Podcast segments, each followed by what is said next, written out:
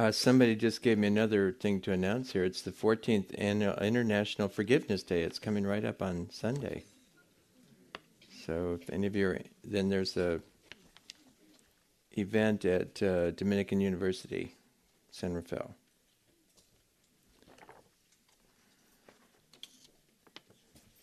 But it's not a spirit rock event, so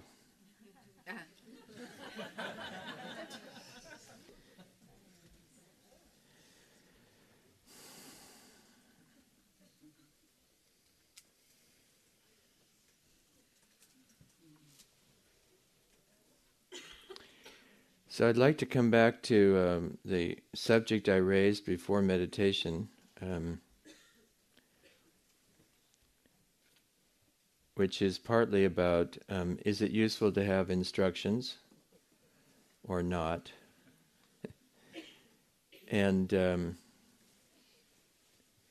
this is also something to do with, um, you know, what are we here for on the planet? What are you here for on planet Earth? And uh, you know I'm I'm going to talk in my my vernacular, so you know it may or may not speak to you as far as that goes, but you'll see.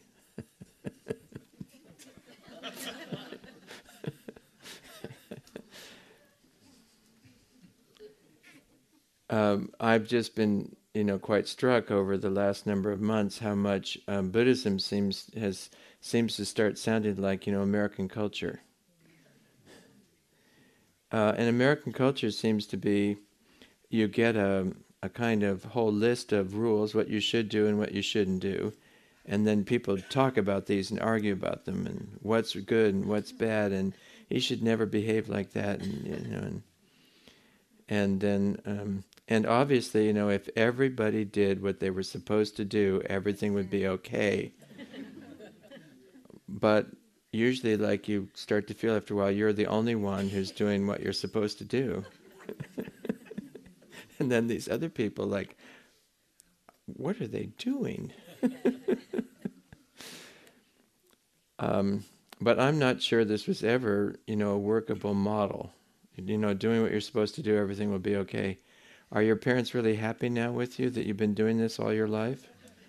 What they what you thought they were you were supposed to do to make them happy and to to benefit them and you you were doing it all to make it all you know work for them and to be somebody that they would love and support and take care of.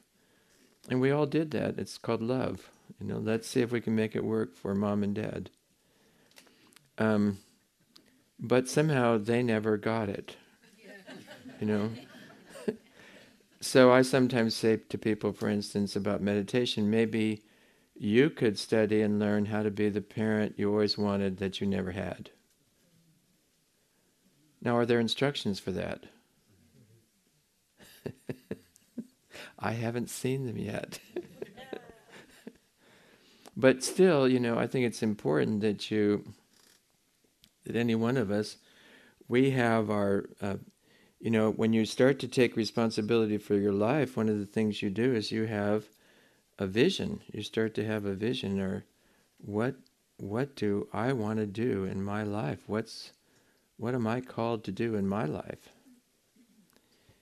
And uh, you know, because if we're not careful, we just are going to do see if we can make it work for everybody else, and we're going to see if we can do the right thing and and stay below the radar so we don't get sniped at, you know.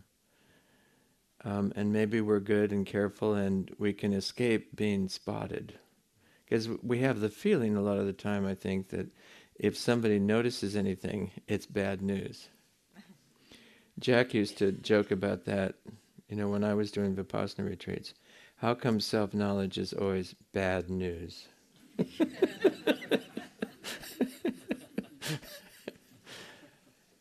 anyway. And uh, so, just to finish up a little bit on that, you know, it seems like a lot of times Buddhism is presented as here's what to do so that you can be a good person and a good Buddhist, and things will work so much better in your life then. And I don't think it's that simple, you know. at least it wasn't that simple for me, you know. Um, and I don't know what possessed me, but I decided pretty young, um, you know, something like, you know, I want to find out how to be in this body, in this place, experiencing what I'm experiencing, and how to live with that. And I th- thought pretty early as a teenager, why would I just want to, like, if some desire comes into my head, oh, I should do that. And I thought, well, what? I just want to be a slave to whatever hap- next desire that happens to come along and chase after it? I, I don't think so. So, you know, I, I found Zen and then Vipassana and.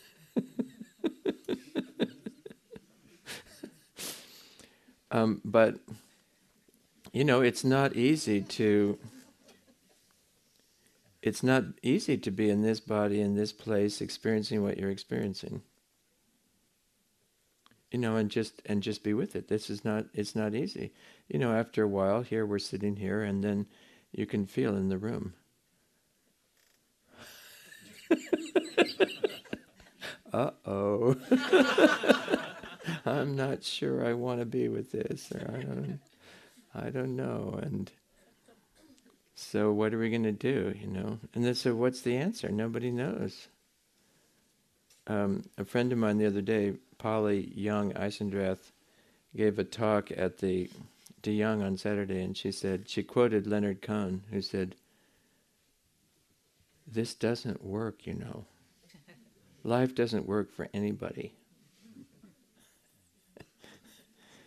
and um, and she said when he was in London, he talked about all the things that he'd done to see if he could get it to work. You know, and the various, you know, Zoloft and Ritalin and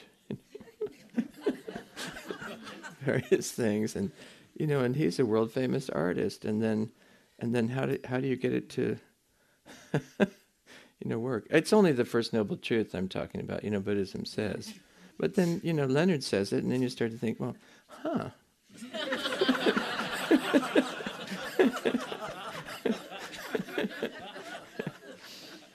and then her uh, second citation was Bob Dylan, who apparently at one point said, The shadowy past is alive and vast. so, this is, and again, one of the things that happens when you sit down to be calm and spiritual and concentrated and focused and free from suffering.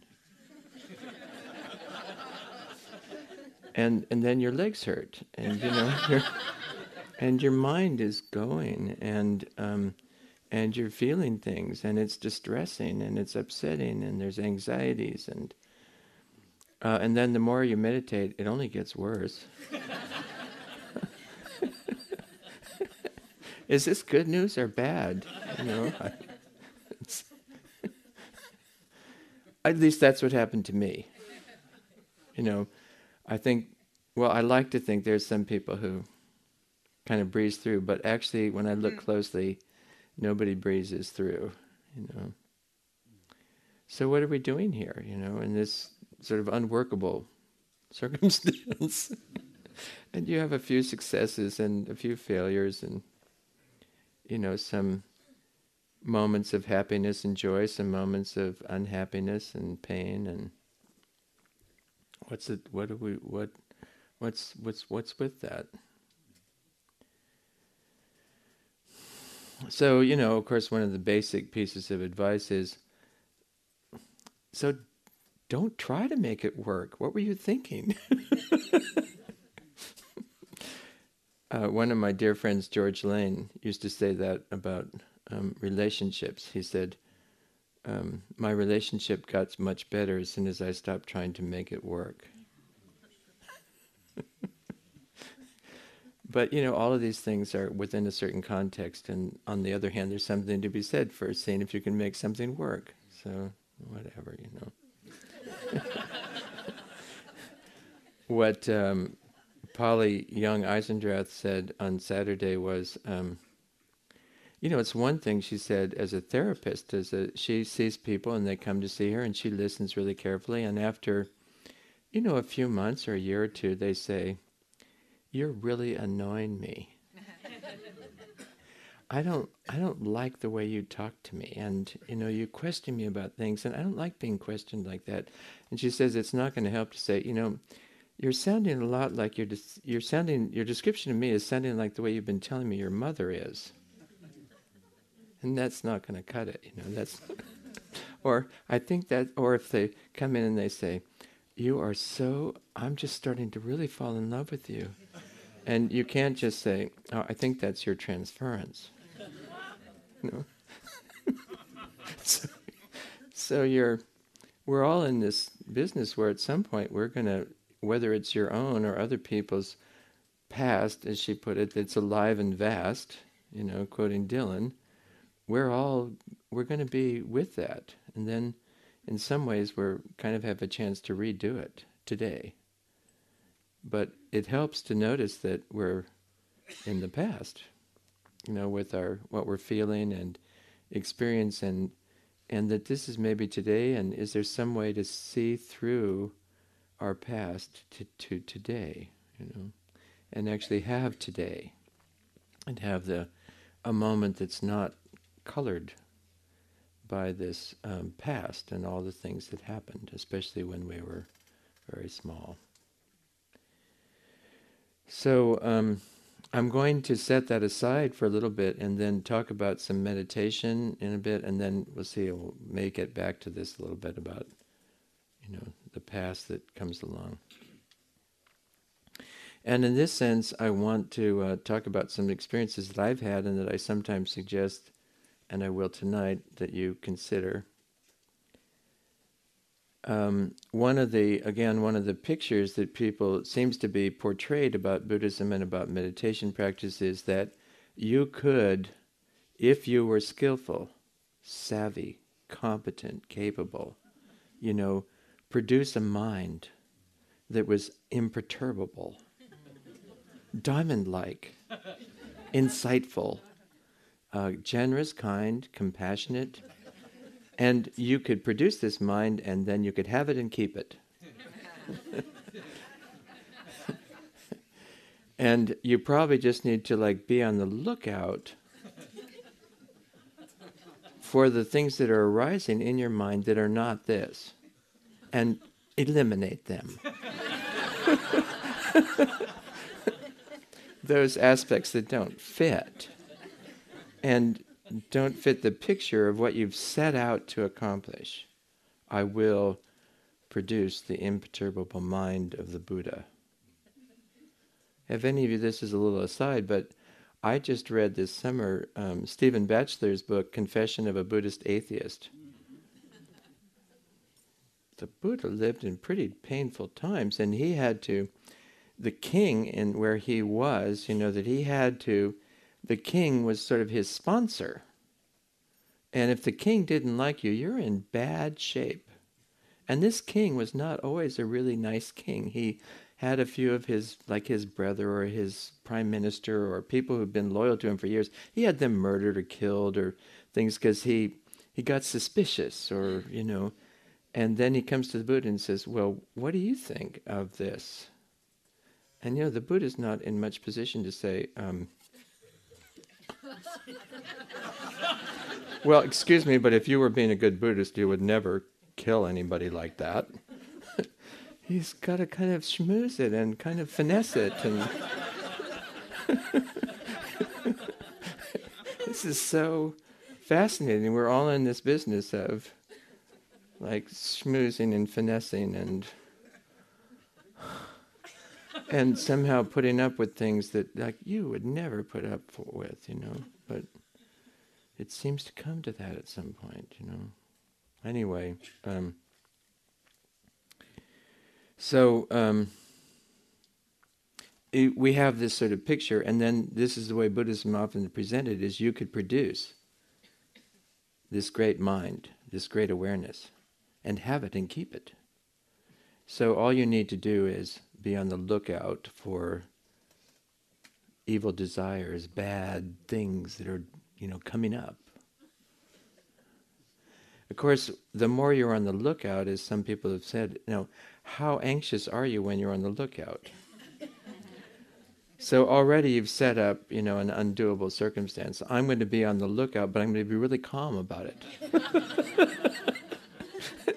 but as soon as something you don't like or is inappropriate arises, you'd want to be able to spot it and eliminate it early on. So you want to be pretty watchful.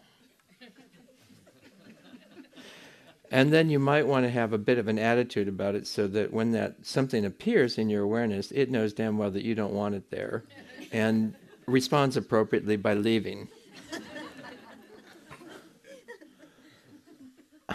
If any of you have tried this, you know, maybe it's working for you. This never worked for me.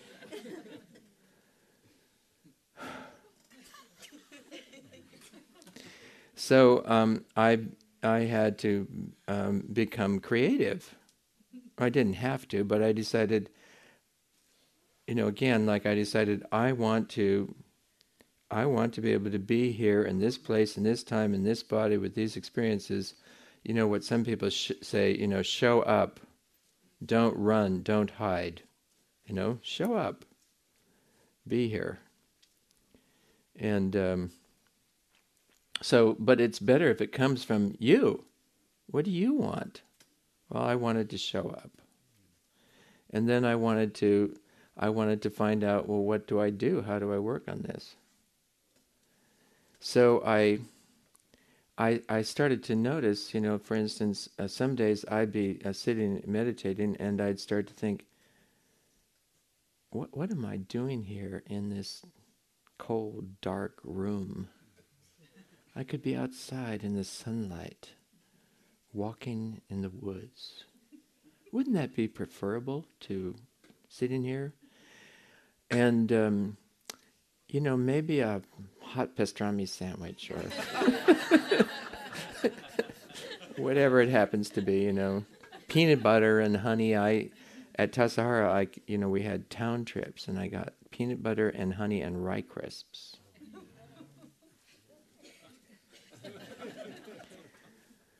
Anyway, um, so you're meditating, you start to have these ideas. And the usual, on, I, you know, then the usual understanding would be, how do I eliminate these desires?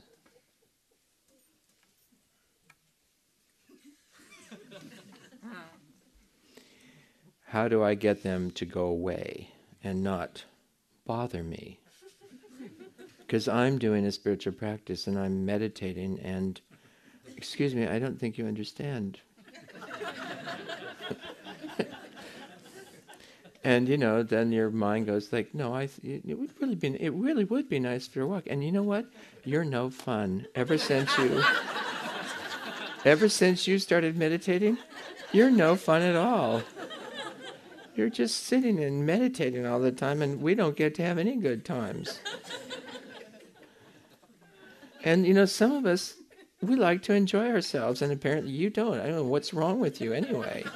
well, I'm going to be spiritual now. I'm, you know, so you trying to work these things out, and what do you do? You know, so I endeavored to eliminate these desires, and you know, talk, explain to them, we're doing spiritual something different now. This is practice. It's meditation, and so. But it started to occur to me like, why are these desires coming up? What does this say about the way I've been meditating? it says like i'm going to be serious and i am going to do it right i am going to follow the instructions. I am determined. Nothing will get in my way. Nothing will stop me. I will do this better than anybody in history ever has. Because i will be more sincere and dedicated than anybody possibly could ever have been ever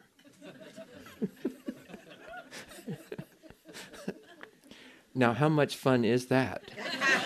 you see, you know. So it started. It started to occur to me, like, you know, probably the reason these desires come up and look for some place to enjoy themselves is probably because my meditation isn't much fun. The way I'm doing it is very serious.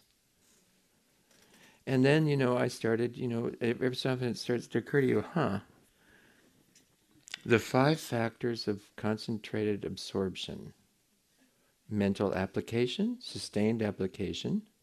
This is effort and serious, that's good. Joy. Joy? this is practice to have joy?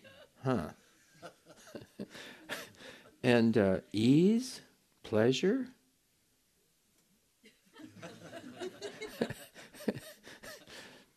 I guess I don't know how to have joy and pleasure. I'm busy being a spiritual person. Thank you. So, uh, as a remedial spiritual person, I decided, like, you know what? I need to learn how to enjoy meditation. And maybe the more I enjoy meditation and it's pleasurable, then the less some desire will come along and say, let's get out of here. And this is what the classically what the texts say, you know, if you are enjoying the place where you are and doing what you're doing, your mind does not look somewhere else for that enjoyment. So it's not that you develop a better skill at eliminating desire, it's that you become more joyful. I mean, if you had a little ease and permission and you know decided this is for me. I, this is what i decided this is for me. I will find out how to enjoy this. And maybe i could enjoy my breath. And then you know Thich Nhat Hanh comes along and says why don't you enjoy your breath? Mm-hmm. and at green gulch in 1983 you know he said while we were doing walking meditation some of you are not smiling.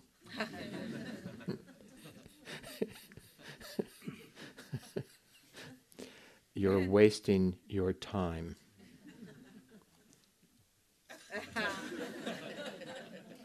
and I thought I was practicing Buddhism. So it turns out that there are these various ways to look at things. What are you up to? You know, what are any of us up to? And, you know, the more you try to establish a certain mind, all the other minds that are yours and possibilities for you and your freedom, the mind is naturally free, you know. So if you're not going to include it in your conscious focus, your mind will say, let's go somewhere else. See where we can have that. I mean, this is classic, you know, for spiritual people, you know, who are in the news from time to time, you know, Jimmy Swaggart or whatever, you know, fundamentalist preachers and Catholic priests and oh. so is there some way to have uh, you know joy pleasure ease and have that be part of it and then and somehow that's not enough to just you know it's hard to make that a focus though you know because the more you focus on it the more you start to work and the more you start to leave it out because that's what you've always done. You know what did you do? Are you enjoying your are you in do you enjoy this moment? Is there some way to enjoy this moment? And it's never going to be perfect. You're never going to be perfect. You're you know nothing you know, we think if it when it gets good enough, okay, I'll relax and enjoy it. But in the, if it, until it's really good enough, I I better work. So sometimes I suggest, why don't you see if you could love somebody like yourself, who's less than perfect, or somebody you live with who's less than perfect, and is it possible to love somebody who's not perfect? Polly told us, my friend, the psychoanalyst, psychotherapist who's Jungian, by the way. And, and she said a few years back, and she wrote about this in her book, The Self Esteem Trap, you know, where there's so many kids who are brilliant and and smart and everything they do, mom and dad say, That's great. Oh, that's wonderful, honey. And then they go to school. If the parent if the teachers actually want them to do some work, they go to the school, Why are you being so mean to my child? You need to encourage and support them. Mm-hmm. Okay. And then they get out in the world and like, and she said one young man came to see her and said, in the first five minutes, you know, I'm superior to anyone else. and I found this out, um, you know, everybody I meet, and after, Sometimes in a few minutes, all they need to do is open their mouth, and I know I'm superior. And sometimes it takes a day or two, occasionally a week. And then I know I'm superior, and why would I be friends with someone who's not as good as me? So he says, Can you help me with this? I, I don't know how to have friends.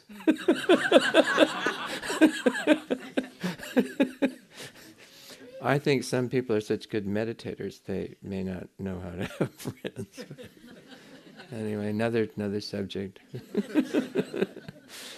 so um, joy, uh, ease, pleasure. You know, if you're if you're if you're distraction, you know, what is the nature of your distraction?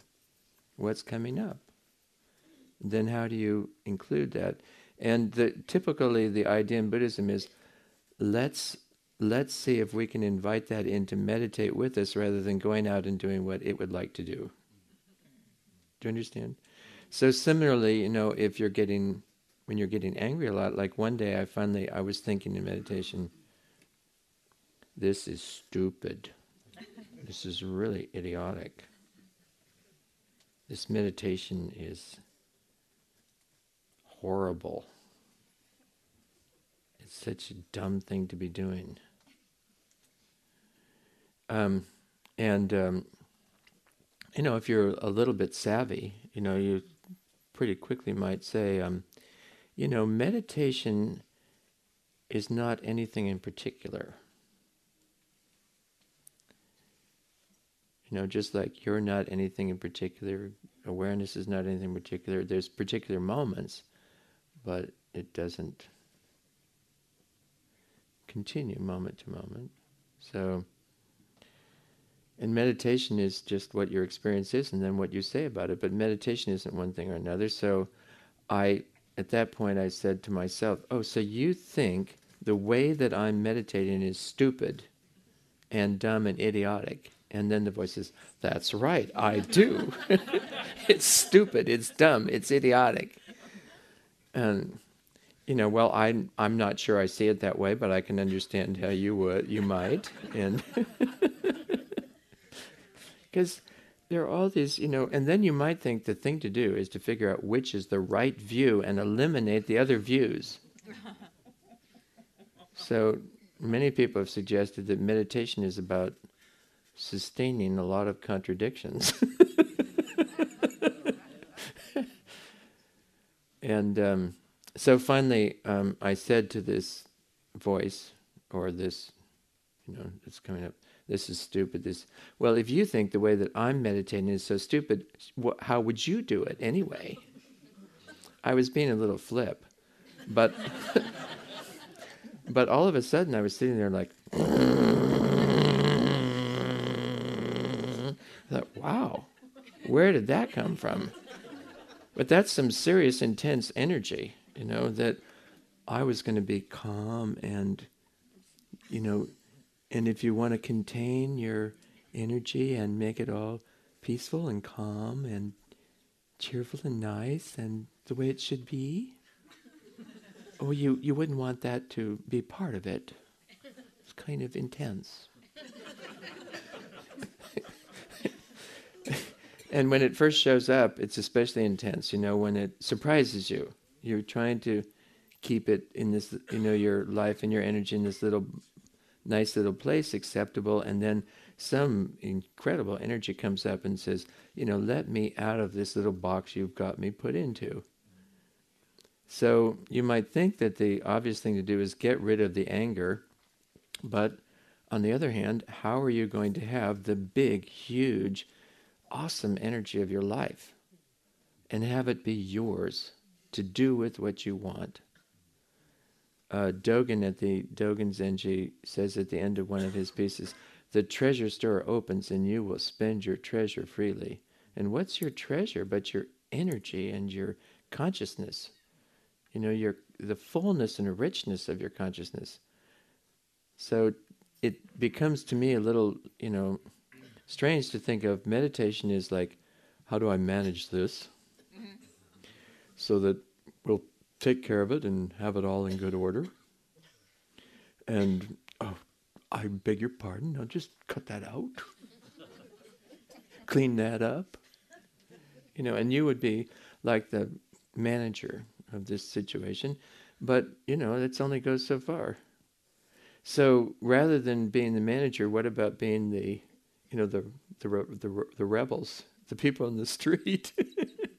and what about taking charge of your life and finding out how to bring these two together? You know, the part of you that has a lot of ideas about how things should be, and start to work with the way things are, which is not so obvious how to do this.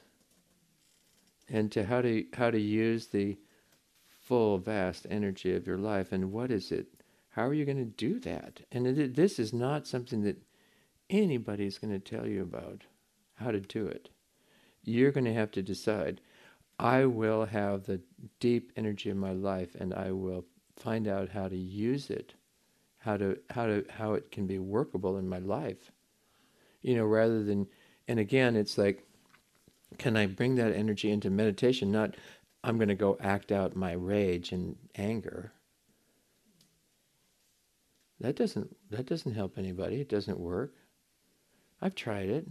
Not anything serious, no axes or but enough so that people say, Ed, calm down. Relax. Don't worry. Stop. Stop it. And then they say, You've been meditating for how long?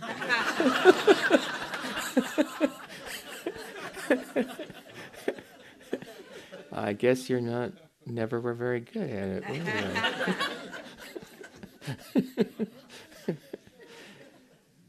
so this is, um, and so to me this is interesting, you know, and you know, I and there's I think there's a place for how do you include, you know, your joy and your uh, and your ease, your well-being, and how do you invite it and to begin to experience things rather than being on the lookout for what's coming up that's not doesn't isn't part of your agenda and the kind of picture you created of how you were going to make your awareness and keep it that way. And and the more you try to hold on to it and keep it that way of course that's a already fragile.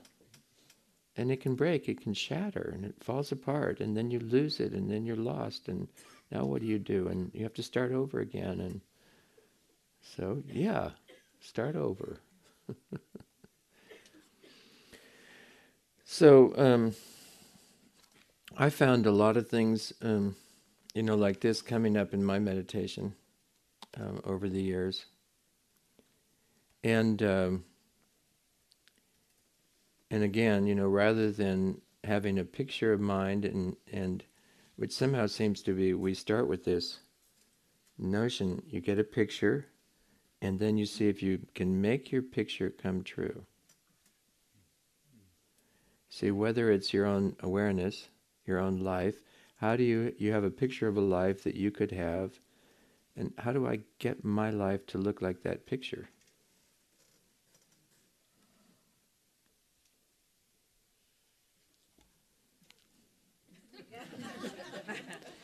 and um, the alternative is can I look at my life and look at you know my experiences and begin to observe and perceive and notice what's going on and start to work with it and see how it comes out when I start to work with it. So this is really obvious when it comes to cooking. You know, we start out I started out cooking. You have a picture of how it's supposed to come out and then you see if you can make it come out that way according to your picture because then everybody will like it they will like you they will approve of you you will be recognized as being good and great and and maybe some woman will go to bed with you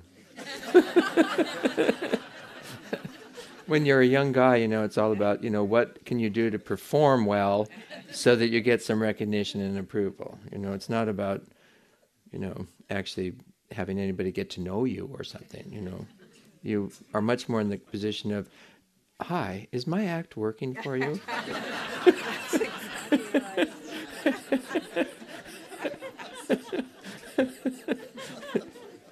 but this is not just guys, you know, this is, you know, also women.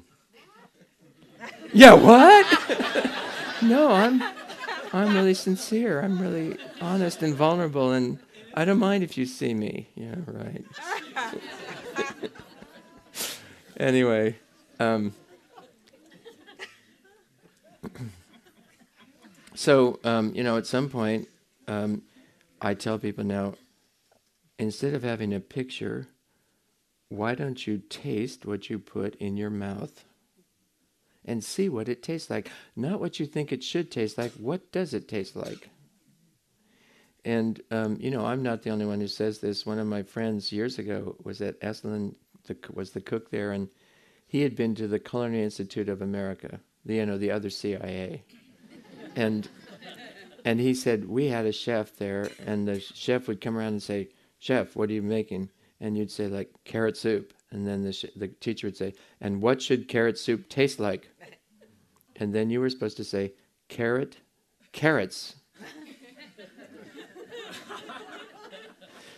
because it's very easy for people who get into cooking, like, how about some pineapple and some ginger and some green chilies and a little fresh basil?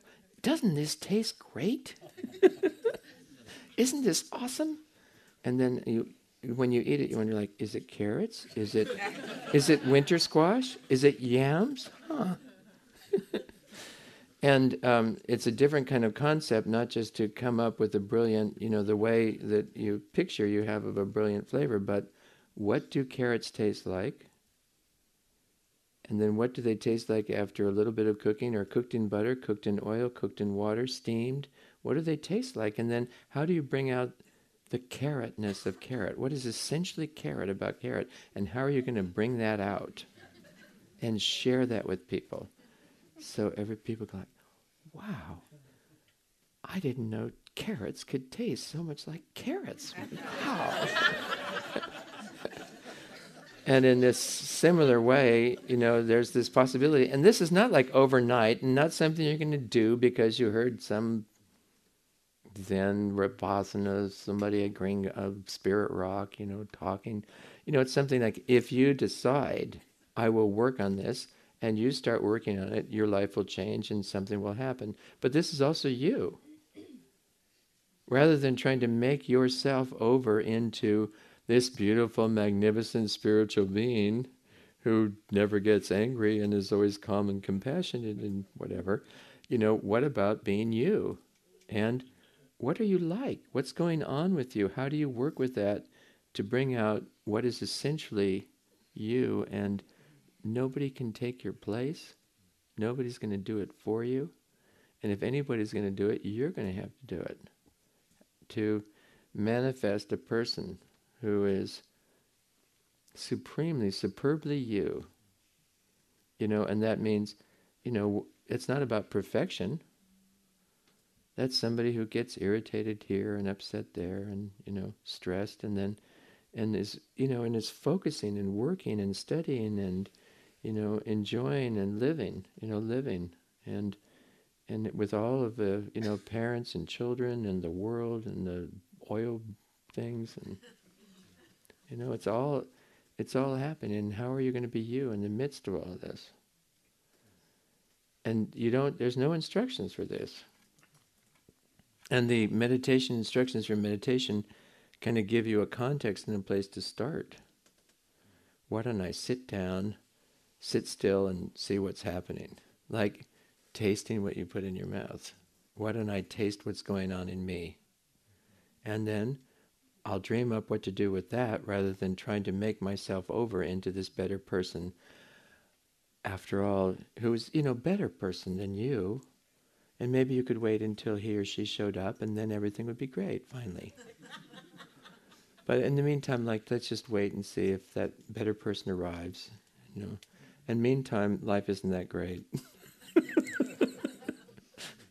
Our new national poet laureate, W.S. Merwin, wrote a poem about this, you know, to waiting for this better, more spiritual, wonderful person to show up. And meantime, you know, um, you know, you were never that happy to be with who you were in the first place, right? anyway, so uh, this is my encouragement, uh, and actually, you know, meditation what is happening? How are you going to be with it? What are you going to do with you? you know, with all the thoughts and feelings that arise, and how are things going to inform you? It's not so obvious. Let's get rid of desire. Let's get rid of anger. Let's do this. Let's do that. Let's make it the way it's supposed to be according to the picture I have. And when you, you know, as you become more and more yourself, there's no picture for how to do you. Nobody's done you before. Maybe you did last week, but you know, it's now it's today, and how are you? How will you do it? So Zen Master Dogen said, um, "Let things, your observations, perceptions, thoughts, feelings, sensations, let things come home to your heart.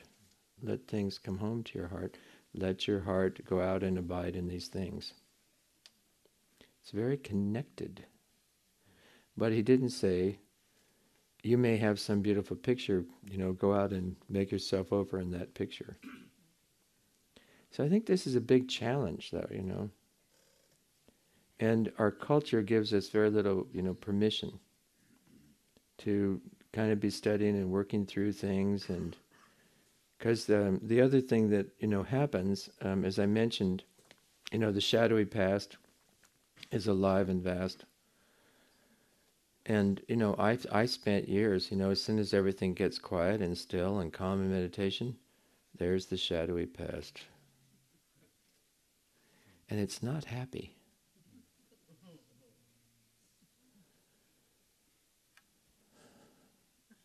It's extremely painful.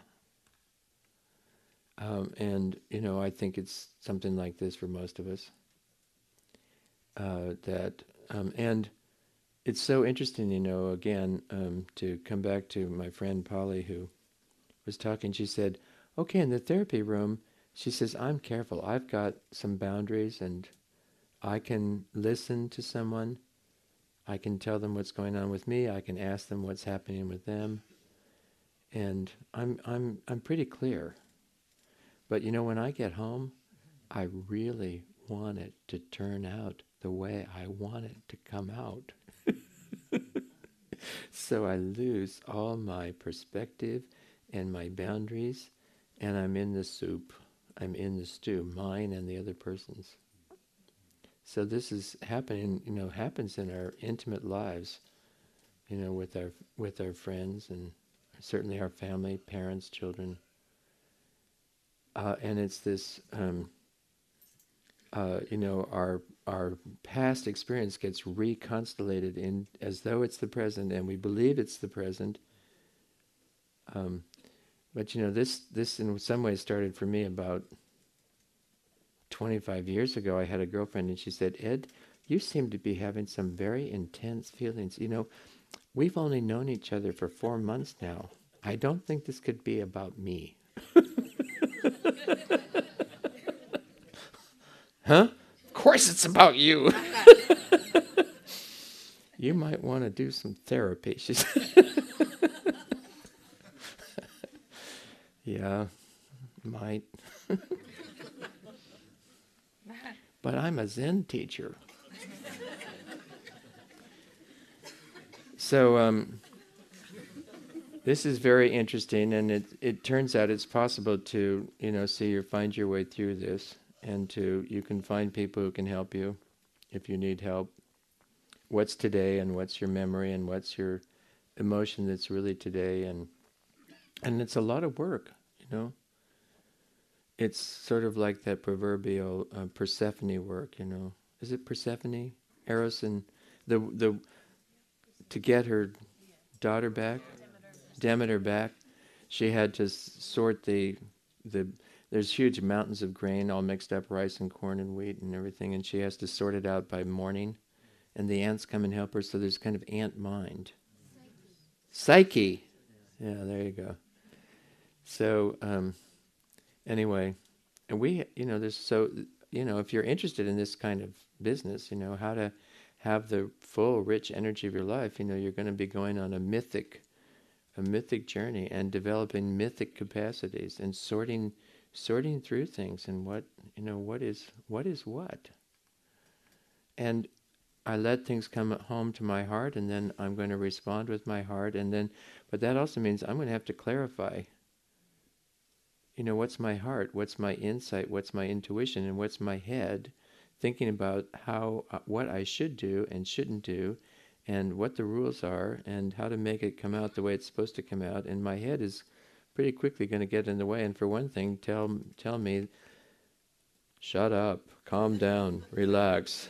What's wrong with you? God, are you still being so emotional? I can't believe it. So um, we need good friends for this, you know, and people who support us um, to undergo what you know our lives and to move through this into a new life. And I don't know any I don't know any other way to do it, you know. Um, you know, to have a you know, I don't know how it's supposed to come out. I've I've had to stop thinking about how it's supposed to be and see how it is and then you know, you meet people and then something happens and you want to do something else with them or you don't. And over the years I've found people that, you know, it's interesting to work with them on what they're doing.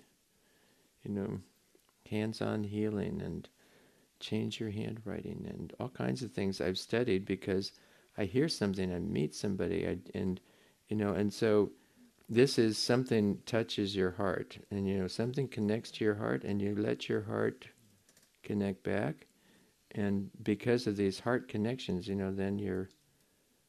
But having a heart connection, you know, I love the story about Rapunzel. It's pretty sweet to be up in that tower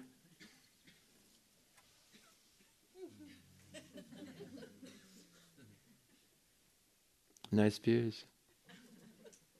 And you can have whatever you want. And you know, the bottom of the tower is protected by thorn bushes. It's a little thorny, you know, around you, but.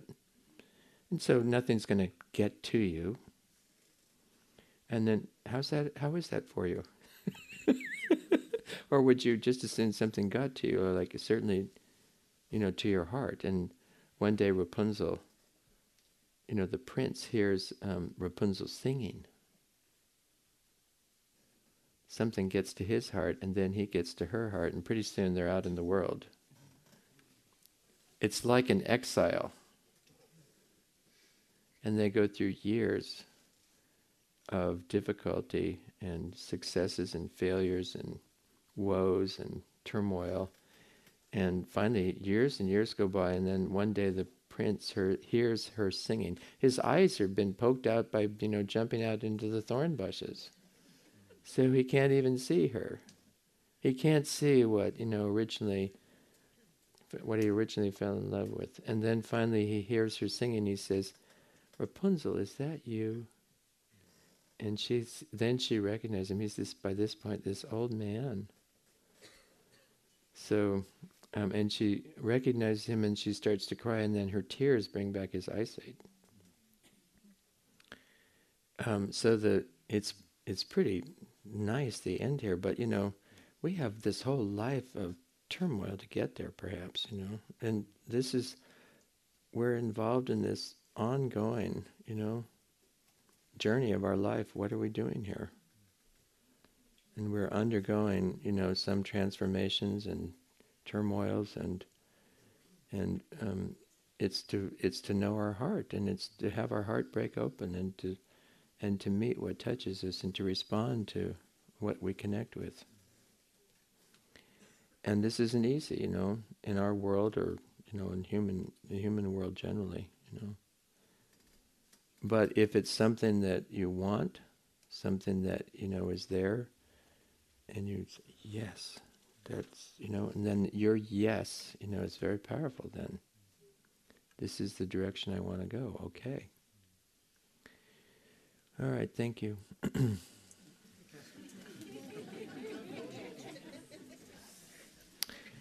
um, Thank you for listening. To learn how you can support the teachers and Dharma Seed, please visit dharmaseed.org slash donate.